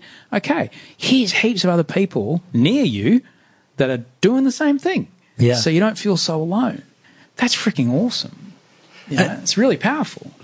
And like, there's a Paul Keating quote when he was talking about uh, Pauline Hanson, and often this extreme right approach to the idea that Australian culture is this monoculture, like we're going to, you know, make Australia great again, and it's a myth. Like, and the greatest thing I think about any society is embracing the diversity of choices and being curious about it and having avenues to try different things and experiment in different ways, whether it be in the foods that we eat or the drugs that we take. And I think that isn't really often hidden part of our Australian identity. But actually people are curious you know, if you're honest and truthful about what you're interested in and why you're doing and what the experiment is, people are curious about it. Like, people want to have better lives and try different things. And have you found that, whether it be through veganism or through your sobriety, on balance, do you feel ostracized for that decision, or do you feel like people are interested in it? Well, um, I think people are generally interested, um, but I have the I have the, the the the cheat code in that I have an interesting job. So people that that's quite secondary to oh you did the thing with the singing and now you do the thing with the roses. Oh that's interesting. Yeah. you know oh but oh, he doesn't drink he doesn't drink Mm, doesn't eat meat Mm, not fish no no no not even ice cream not even ice cream. Um, so like that's you know that I kind of have that cheat all right that I have that. Yeah. I don't know if I just you know if I was just a dude that worked somewhere that was just a dude's job I don't know if it would be the same. I think I'd be pretty weird to to a lot of people It's But- yeah. I mean, I think the message, the moral of this story is that I, I think people are honestly interested and and inherently tolerant of difference, given the right way of presenting it. And, and it doesn't matter what you do, and, and there might be some initial friction and people's fear around what the difference is. But I guess we just have to always try and mm. be more tolerant, perhaps. when I first stopped and I was still uh, occasioning to be out with people that I would drink with, my not drinking made them more uncomfortable. I think because it made them question their own drinking, Yeah. and I think that's that was where the the, the, the weirdness came from. Yeah, and I mean, and it's a conversation always happens. People go, well, well, how do I talk to my friends about drinking, or how do I, want to cut back, but my friends are a bit. And I think one helpful mental model of it is to take the amount of pressure that you feel from them and just realize that it is proportionate to how much they value it, and they think you're missing out on like the relief from the anxiety or the relief from the stress of life and they think that you're living a life that you know doesn't have that same relief and when you see like you, so you, i think one becomes more compassionate towards people like they're, they're just people trying to deal with life in their own way and they're just trying to in a way they're trying to be compassionate to you but they're just doing it in a wonky Where were you in 1997? Shit, man. Grade eight, but did you just work that out is that, was that legit in grade 8 because i don't know yeah, yeah. you said you senior 2000, 2003 i finished 2003. Oh, grade seven. Yeah. Um, do you find that this approach to behaviour change around alcohol is is kind? Because I remember when we were kids, like I think it was called Drug Arm, came to visit our school, and they, you know, it was all fire and brimstone, and and you know, talk about, you know, put your hands up if your parents have more than this many drinks a day. I was like, well, you know, my dad has way more than that. I'm, Yeah. I'm not going to put my hand up though because everyone's Yeah. going to look at me funny. Yeah. You know, do you find that the, the approach you're having is is having success uh, on a, uh, you know, in the like in in the way that it was conceived around the Queensland Health thing? Do you find it's having you know a, a, a breakthrough there on, on that level? With young people in particular? Oh, with young people, with the you know health outcomes as far as people that present to the health department and things like that. Our average age on Daybreak, which is the behavior change platform, is 39. So we get an older population of people that have come to a conclusion that they need to quit or they need to make some big changes and they use that program to do it. With Hello Sunday Morning as a brand, we have 27% national brand awareness. So there's a strong awareness, particularly with under 30s. But what is interesting is that young people are drinking less right, and are less, I would argue, dependent on alcohol than what our generation would have been. And one hypothesis that I have around that, and it's not scientifically validated, but I think that we use alcohol to connect with people and facilitate social connections. And now with the rise of social media and Tinder, people have facility to get the things that alcohol was like the only way to get it. Like the only way that you could meet someone is if you got pissed and were down in a pub, whereas now you just swipe and right and you know, thirty percent of relationships are built in the first instance online now. And people are connecting with friends socially before they go to the pub, which reduces the anxiety or the fear of rejection that happens, you know, used to happen a lot. So I think the utility of a drug like alcohol is diminishing. It's not getting filled with other drugs. The gap. Yeah, I think like other drugs are go- in, increasing, and in particular, use of medication as a way of having a specific experience, but not to the same level of reduction in consumption. So, I think one way to look at it is technology as a drug too. Oh yeah, absolutely. My wife is like I because I have obsessive compulsive disorder, so my wife is, you know, she sees me on my phone and she knows like I'm in there. I'm getting those little squirts of dopamine, now. Got another like, bro. Got. Let me just check home and check for ten seconds. Better Yeah. check again. you know, Yeah. it's it's definitely a you know it's an issue. Well, it's also to know that this is how we're wired. Like, there's a lot of recently content around technology addiction and how it was designed to manipulate us. But if you know that, if you know that your brain is wired in this way neurochemically, this is you know you you need the dopamine and the oxytocin and the serotonin and all these things like abstractly are working in your brain. When you know that, that's a powerful point of information. You're like, oh, I can drink, or I can go for a run, or I can use my phone, or I can get, and it gives space between yourself and your understanding of your own neurochemistry and the things that give you what you feel you need. Yeah. Look, I'm definitely guilty of if I'm feeling a bit squirrely. Um, I'll absolutely. I'll get on Instagram for a while. I'll throw a photo up. I'll get on Reddit. I'll look at. I'll just you know. I'll escape into my phone for ten minutes, Yeah, which becomes twenty, which becomes forty-five, um, and I'll feel different after yeah, because I've had that escape. yeah. You know, so it's. I definitely use it. It's human. Right. The problem is that I use it and then it's to the to blocking out my actual family who are humans in this space in in my apartment where you're sitting right now. Yeah. and that's not good. But is it, in your opinion, sounds like a better drug than alcohol? Oh, anything's a better drug than alcohol, but it still has the effect of alienating people I love Yeah. and reducing my ability to have an actual human connection with them, yeah.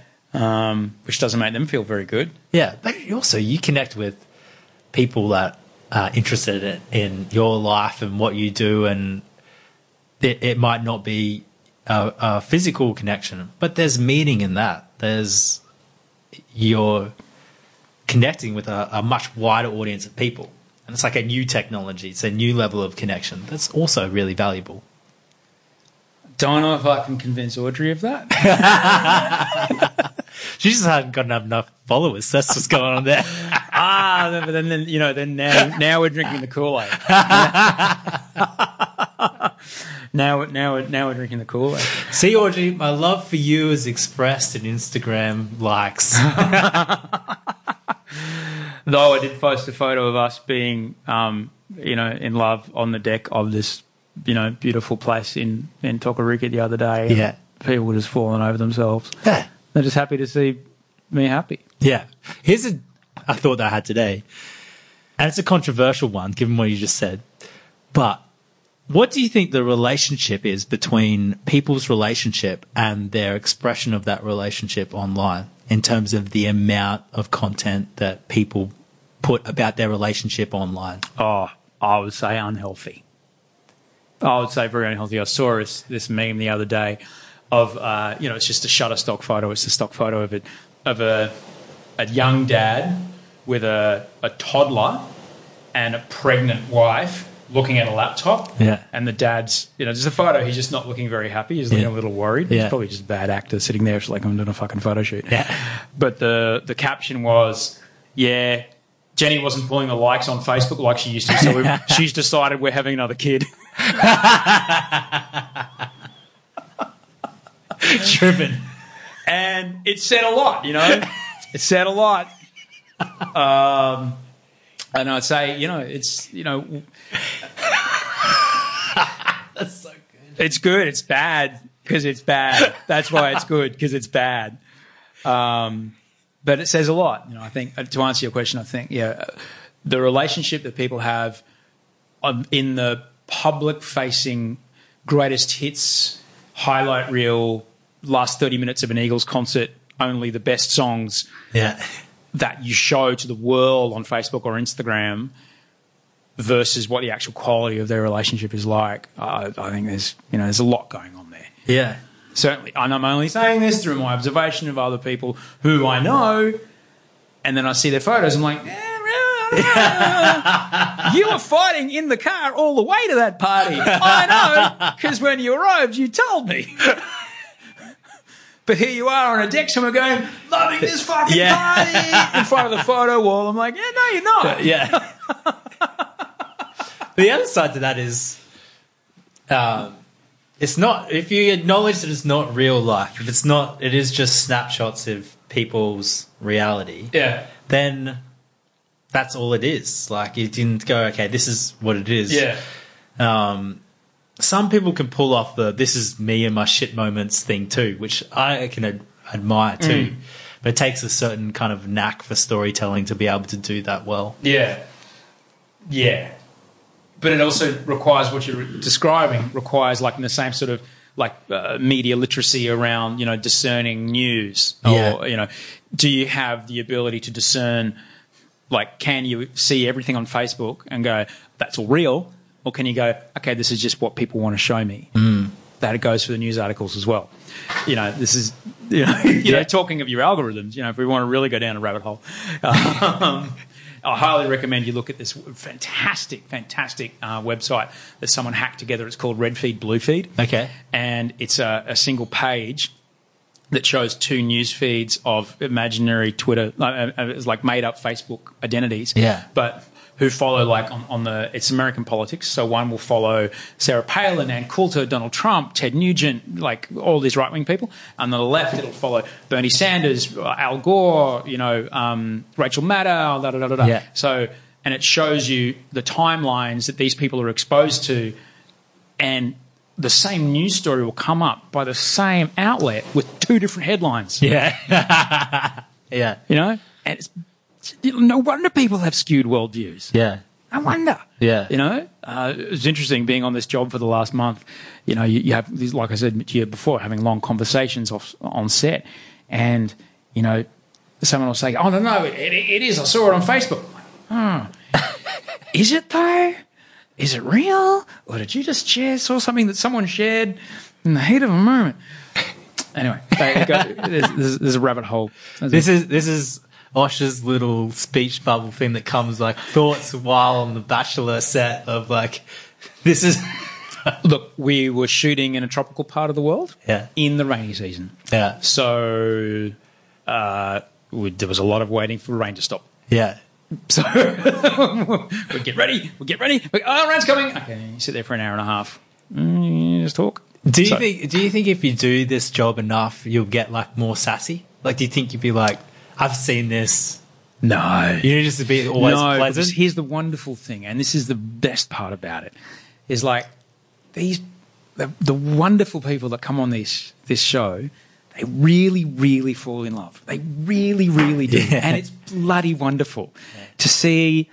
You know, however you were, whatever was going on in your life, that you felt that your only path to happiness was coming on this show yeah, and then watching the change from when they walk in the door and they're wearing the suit of armor and they're you know they're they're, they're shooting all their you know their, their weaponry that they've lived their whole life using to diffuse you know difficult situations. And then through the course of the their time on the show those things start to you know start to eke away. And then we start to see them realize oh this person's interesting. And then you actually watch people who you'd never think would get together, then they'd fall in love and they're just into it. Yeah. Like, man, look at you. I'm so happy for you. Yeah. It's really nice. Yeah. And we get to go to work every day and do that. Yeah. And that's freaking awesome. Yeah. It's really, really nice. And, and and so no, I don't get sassy and I don't get cynical. I got really cynical on Idol. Idol broke me as far as my love for music. Uh, music was all I wanted to do. Music Yeah. was my life. Uh, all I did was play in bands and I go on tour and I put out records and all kinds of stuff. And then, um, and then I got into radio and then, uh, after radio, I did Channel V, and then I was just like inundated with it. But then, just something about Idol, just those, just those thousands of auditions, and you know, there's only so many times you can hear Alicia Keys falling in and out of love, sung not very well. That you go, oh man, I, okay, no, I'm done. but at the time, I was, you know, living a very unhealthy life. Like, I don't remember the second season of Idol. Okay. It happened. There's footage. this is up there. There's footage of it. I know I was there. Yeah. I don't remember it. Casey Donovan won. do you think? Do you feel like um, doing this reality TV has made you more endeared with humanity or less? On balance, if you had to say, gun to your head, Oh, way, way, way more. You wouldn't have to put a gun on my head.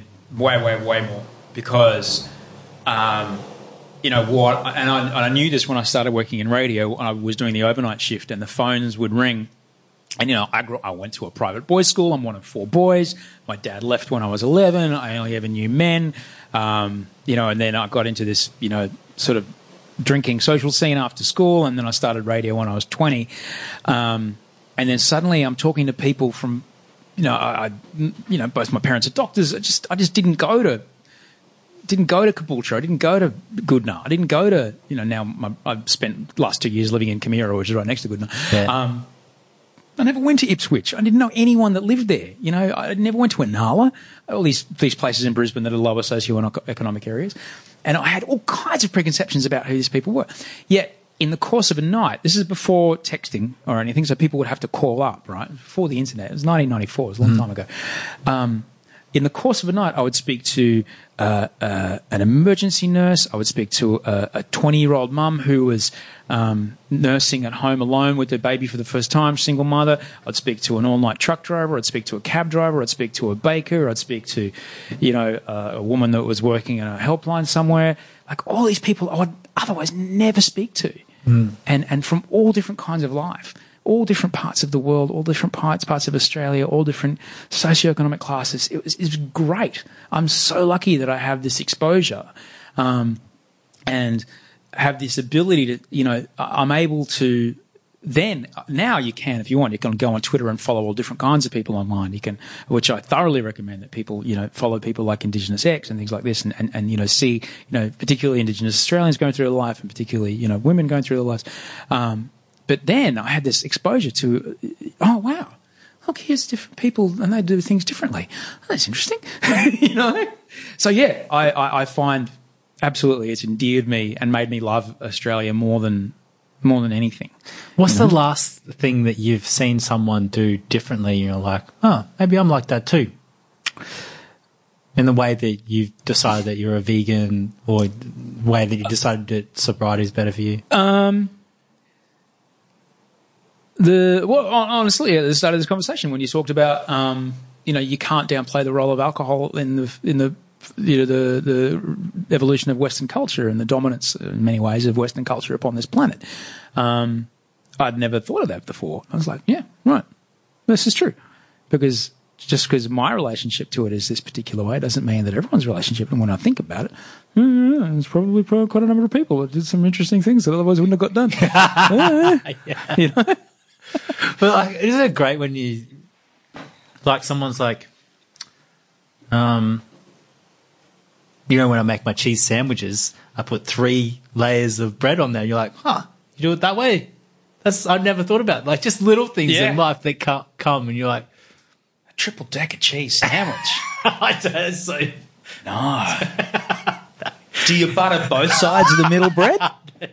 Double down on the dairy? Well, you don't. No. No. Can you fit a triple decker into the sandwich press? Well, I tell you what, Into the toasty? Durazio in Bondi do a triple decker pizza. Get out of here. Yeah, it's You shut up. yeah, three three pizzas with there's pork on there. That's So, fine. Yeah. Oh, look, my wife's Fijian, which is the opposite of vegan. okay. See, So you know, like if you look at a graph, a logarithmic scale, vegans down here, Fijians up there. Yeah. Does it cast a shadow? My wife will eat it. Yeah. Which is great. a triple decker pizza. pizza. Yeah. Wait till I tell them about this. Yeah. See, these are important things in life that I just don't feel like get out there. That's why your podcast's so. But I think you're right. I think it's it's super important to be to be challenged by other ways of of you know people you know doing something and and to be open to different ways and definitely challenge things that you thought were un inalienable. Is that the word? Inaccessible? No, t- truths. Oh, yeah, inalienable. Inal- in, inalienable. I can't speak. inalienable truths. truths, like things that you The real. like it's important to, to challenge your truths. You know, I'm listening to Clementine Ford's book, Fight Like a Girl, at the moment. Yeah. And, you know, so much of it was like, all right, yeah, I guess you're right there. yeah. yeah. yeah, good point, Clem. Yeah. Good point, Clementine. Yeah. You know? Yeah. So, you know, versus going, I never thought of that before, so therefore it's wrong. Yeah. You know, I think it's really important to, you know, to be open to to to that. And you know, this is uh, you know when it comes to you know politics, especially. You know, I think it's really important to be just because I think that it's you know not okay with me doesn't mean it's not okay for everyone. And and you know, as a society, we've just seen this now with the same sex marriage vote that you know we had. 20% on this side of it, and 20% on that side of it, and 60% were, yeah, we're all right with that. Yeah. And that's, you know, that's pretty cool Yeah. that we have a majority of our population that kind of sit in that spot. Yeah. But that's a long way from what we were talking about. Uh, Yeah. that's okay. that's okay. That's why I like podcasting. That's why I like podcasting because you have these conversations go, go- go around. Um, so, it for people, do you find it's easier for people who are concerned about someone that they care for or care about to have a conversation with them about their drinking if they kind of push them towards Hello Sunday Morning? Have you heard that feedback? I think, yeah, the best advice that I give and I hear it happens is just don't say, I think you've got a problem with drinking. Say, have you heard about Hello Sunday Morning? Um, and then have a conversation about what Hello Sunday Morning is. Like, and it's interesting. It's a group of people that are either quitting or taking a break from drinking, and that will often lead to a conversation. And one person might go, "Oh, what a bunch of losers! Like, why would you do that?" And that's quite clear. That person's not motivated or interested in that conversation. So, no need to make the relationship worse and try and force them into it. But there's no shortage of people that if they've woken up consistently with a hangover and constantly said I need to drink less or and you can at that point say are you happy with your relationship with alcohol? Or do you want to change your relationship with alcohol? And at that point if they say no then no need to bang your head on there and force them into anything. But if they say yeah I think I need to drink less or I need to cut back or even I need to quit then that's when you can send them our way It's great that you you're doing this, and I, and it's so great that you have the skills, not only the background that you have, but you also have the skill set that you got from your business career and your, your work career behind this. So you're able to approach it with such, you know, in such a fashion. You know, and from the, from what I've seen, it, it does explain a lot the success you've had, and you know, I'm, I'm thrilled for you, man. Well, thank you. Well, it's it is a team 15 in Sydney, and well, some people in Japan and Vietnam, but we the we love what we do. Like that's the best thing I think about our work is our culture that we have in our organization of doing it, and anything that we do is great is because of them. Like it's just a great organization to be part of. But you started it, man. Well, yeah. But I, I guarantee if I did everything that we do, it would be a mess. No, no, no, no. What I'm saying is that it, it came from it came from a place within you of all, like, oh, this would work. This is a way that I could describe it to somebody else that might make them go, oh yeah, I'll give that a shot. Yeah. And that's where it starts. It starts It there. starts with you and your flatmate. Yeah. That's amazing. that's freaking amazing, man. Well, actually, my flatmate, the original, he was like, "Oh, I want to do this too." It was like a month three, Let's say like um, March of the first year. And I was like, "Hmm, this is kind of my thing, man. Uh, maybe you want to do your own."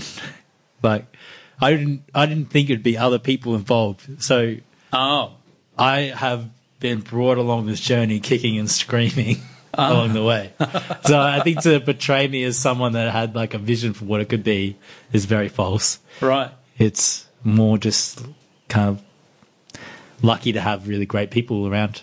But you have created a life for yourself, and you now have this path in your life that is affecting so many people in such a positive way that you created out of the air. It's pretty great. It's, it's pretty cool. Not many people get to do that. It's lucky. We're lucky to be able to do the work that we do for sure. Mate, I'm so stoked you came around. Thanks No, heaps. Thanks for having me. this, this has been so casually great. This is, this is like a three layered pizza. It is. it's like a three layered pizza with vegan cheese and tempeh. I'm going to hit him up for that. Yeah. I'll bring some vegan cheese along. Can you give me a three layer? Yeah. Give me the triple decker. Yeah, what is this? You're like, trust me. You revolutionized Bondi. You can add another five bucks to that in Bondi. when I was in uh, when, when I was in I was been I've been in France since I've been vegan a few times. No fromage. What is this? No fromage. Sacre bleu. they didn't say sacre bleu. That was me Yeah. being casually racist. Creative license. There we go. Uh, I'm going to take your photo real quick. Okay. Okay, cool. Okay. Cool, man.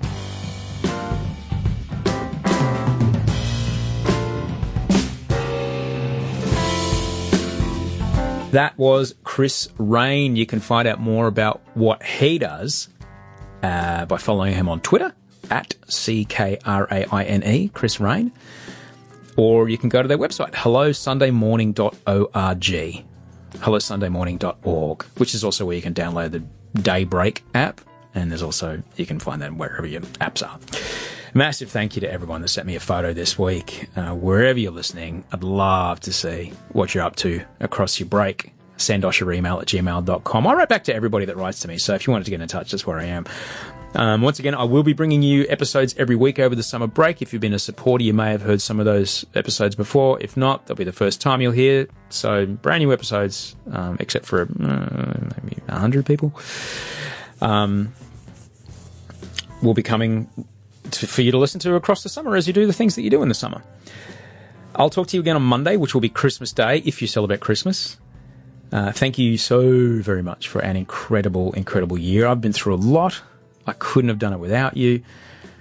Uh, when I see the downloads, when I see you listen each and every week, it just gives me such an inspiration to keep working on the show and keep making it as good as possible as I can every single week. An incredible thank you to the hardworking people who've worked so bloody hard. I could not have made this show this last year without Andy Maher, my audio producer. If you're in the mood for a podcast production situation, you should call Andy Maher. You can find him at A-N-D-Y-M-A-H-E-R dot com. He's the best. Um, Andy Maher is amazing. Also, he offers incredible editorial guidance when he's like, are you sure you want to leave the part in where you talk about, actually, Andy, you're right. I probably don't. So he's very good around that.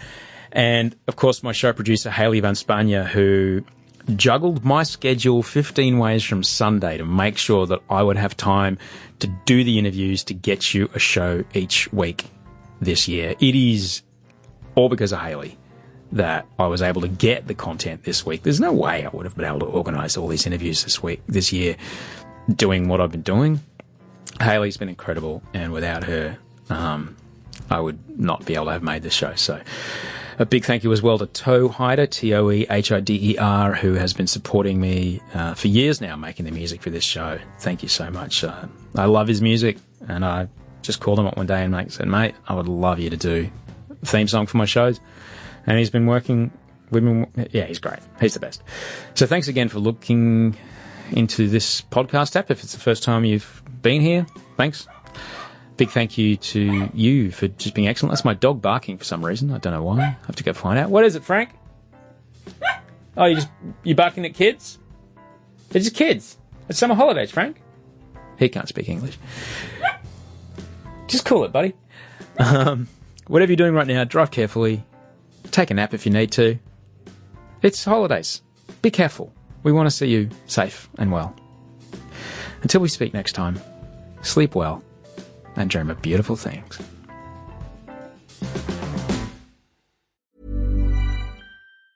Planning for your next trip?